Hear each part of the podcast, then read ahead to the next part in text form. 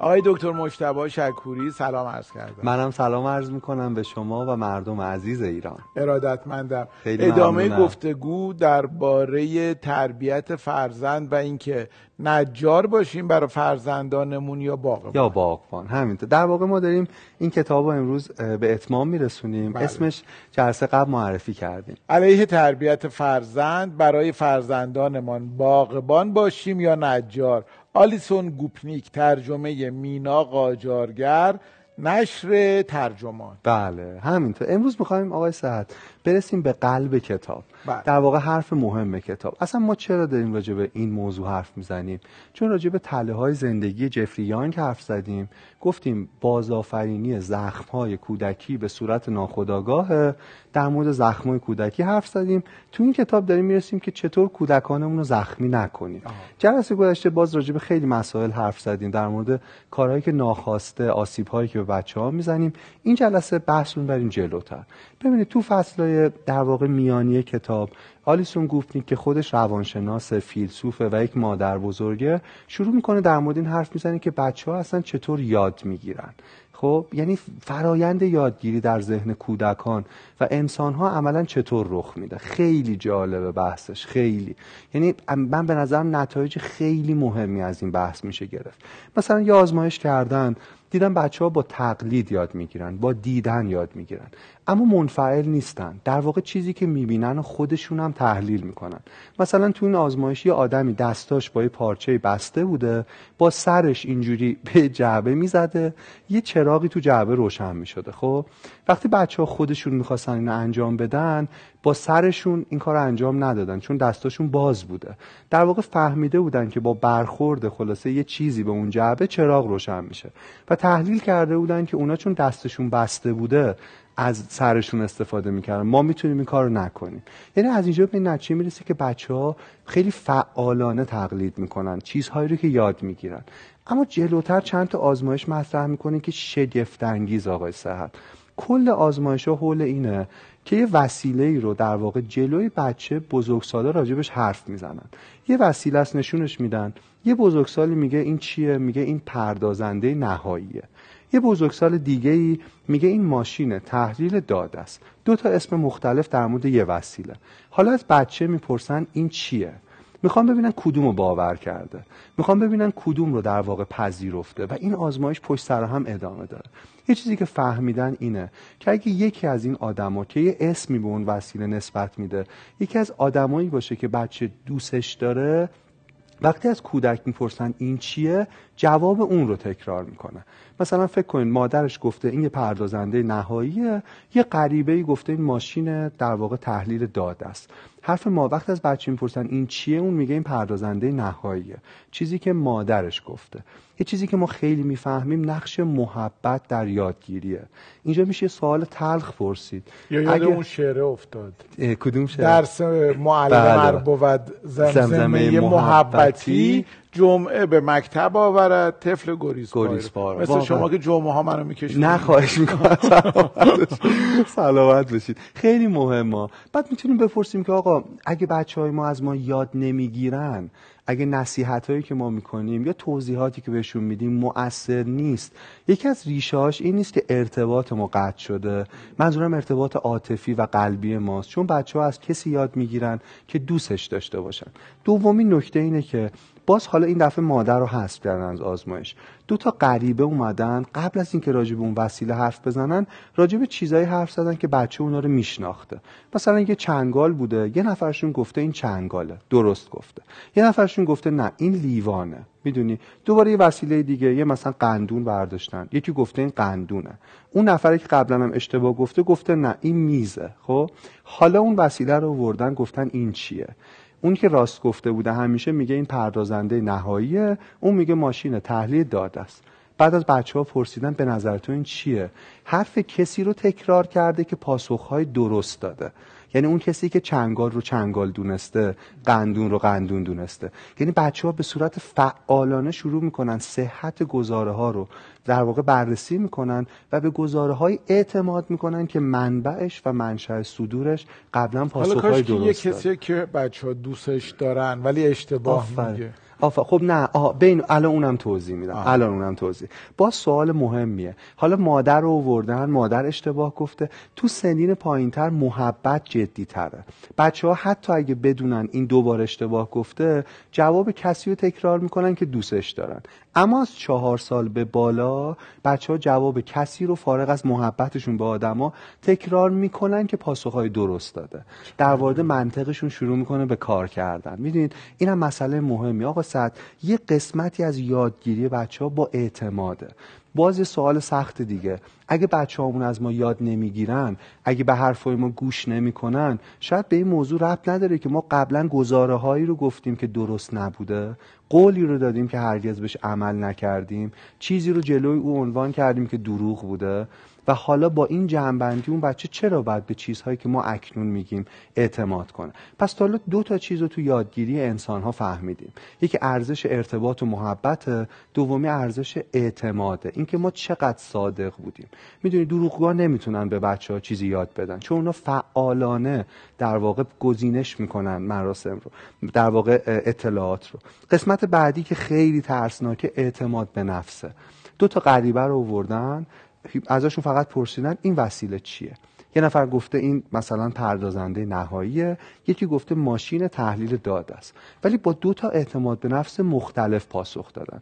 اون که گفته پردازنده نهایی مثلا خیلی با اعتماد به نفس گفته معلومه دیگه. این یه پردازنده نهایی. بچه ها پاسخی رو تکرار کردن که شخص مورد نظر اعتماد به نفس بیشتری داشته. یعنی بچه ها اعتماد به نفس رو بو می‌کشن تشخیصش میدن. از کوچکترین حرکات آدم ها می‌فهمن که چقدر به پاسخشون اطمینان دارن و اون پاسخ رو تکرار می‌کنن. خب خیلی جالبه. ببینید آقا سعد این خطرناکه. ممکنه آدمایی با اعتماد به نفس بالا و با قطعیت حرفایی رو به انسانها بزنن خب که حرفای غلطیه.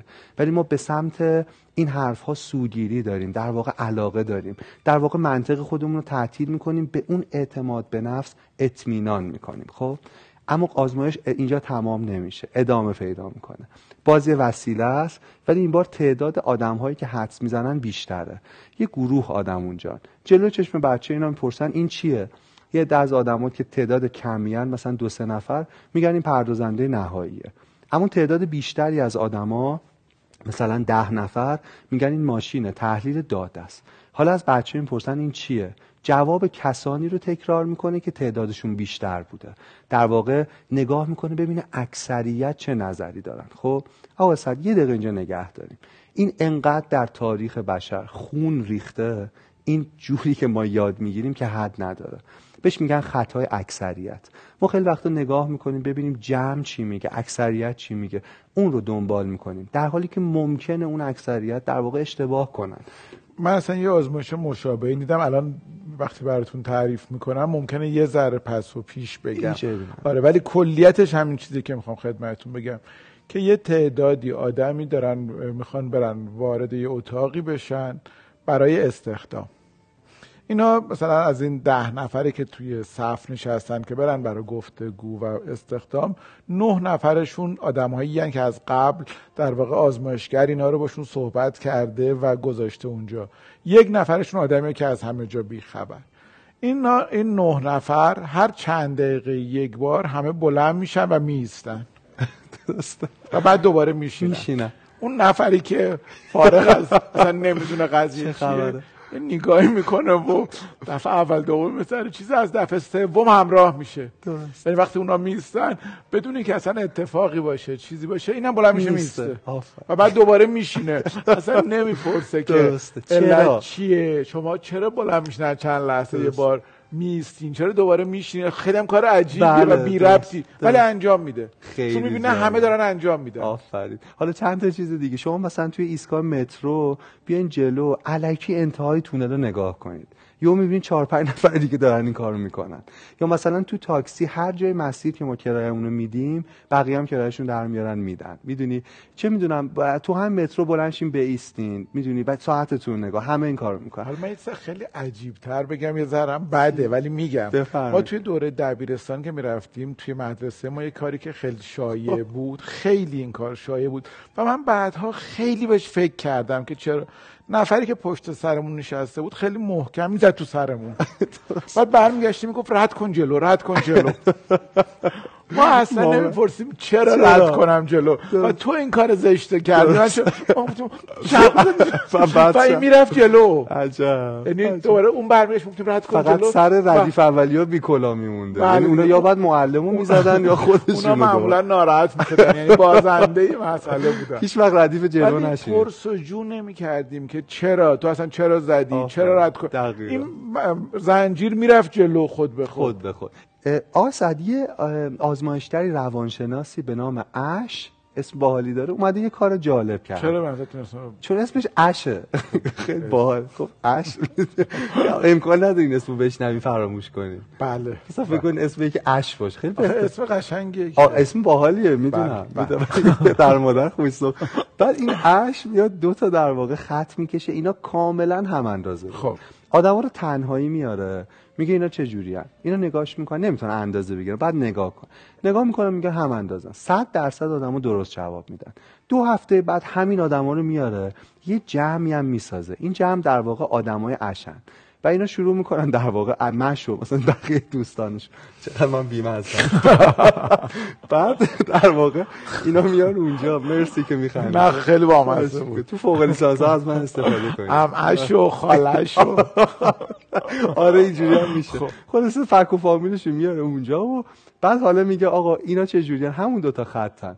اونا شروع می‌کنن امرش و خالش و اینا شروع می‌کنن مش شروع می‌کنن جو دادن که مثلا بالایی بزرگتره یا گاهی میگن پایینیه طرف یه بار درست جواب داده. ولی تحت تاثیر اکثریت اینجا نیمی از آدما در واقع همون چیزی رو میگن که جمع میگه. به میگن خطای اکثریت یعنی میگن آره بالایی بزرگتره.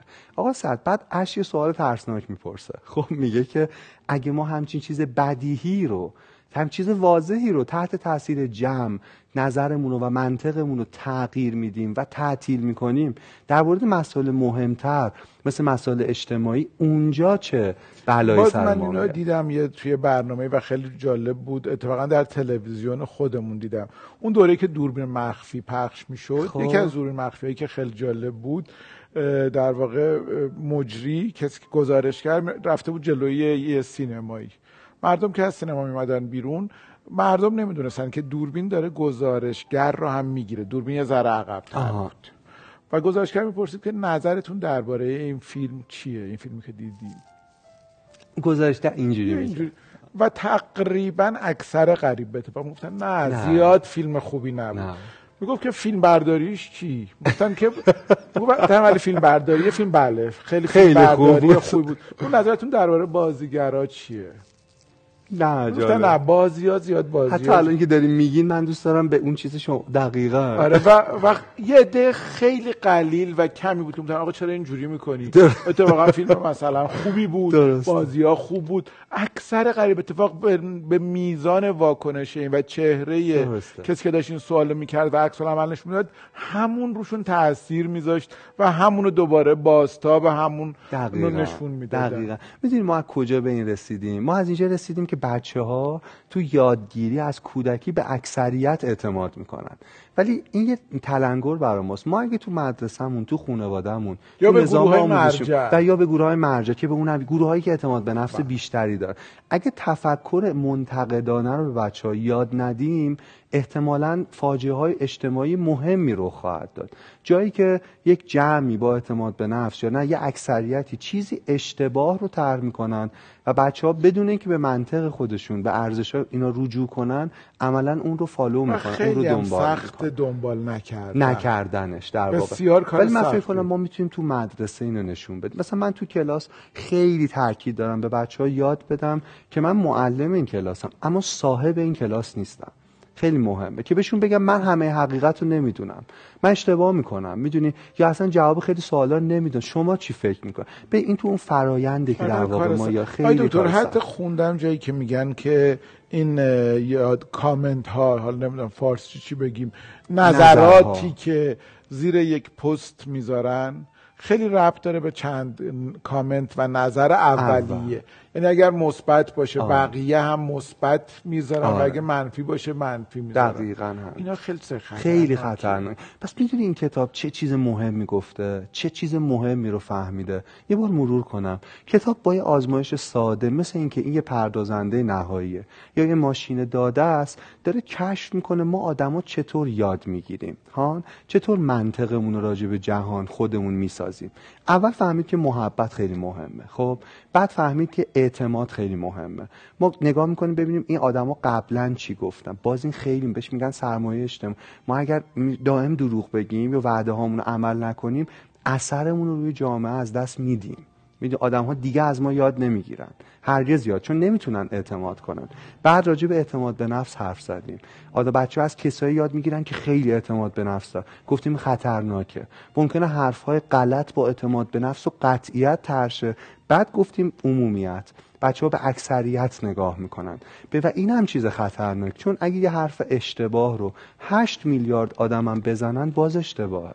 می‌دونید؟ ما باید به بچه ها از کودکی یاد بدیم که چطور با ما مخالفت کنن که چطور نظری غیر از ما داشته باشن. ما تو مدرسه همون آقا صد مهمترین مسئله ای که بچه یاد میدیم پیرویه. و این خیلی بده. این باعث خیلی از آسیبای اجتماعی میشه. ببینید خیلی از قصه ها تو کتاب درسی عملا نقش پیروی رو پررنگ می‌کنه. یادتونه مثلا داستان اون دوتا قاز رو یادتونه با دوست لاک پشتشون؟ متنای ابتدایی خیلی مهمن یه روانشناسی اومده اینو تحلیل کرده. بین سطور چه خبره؟ دو تا مرغابی هن. یه دوست لاک پشت دارن. اینا می‌خوان سفر کنن.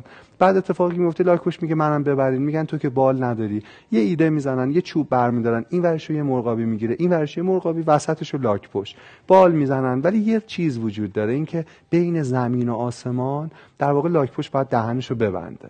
اونجا یه چیز بامزه یادش میاد. لاک پشت برونگراست. دهنشو باز می‌کنه. اعتبارا من و شما اگه بودید دهنشو باز می‌کنه و میمیره.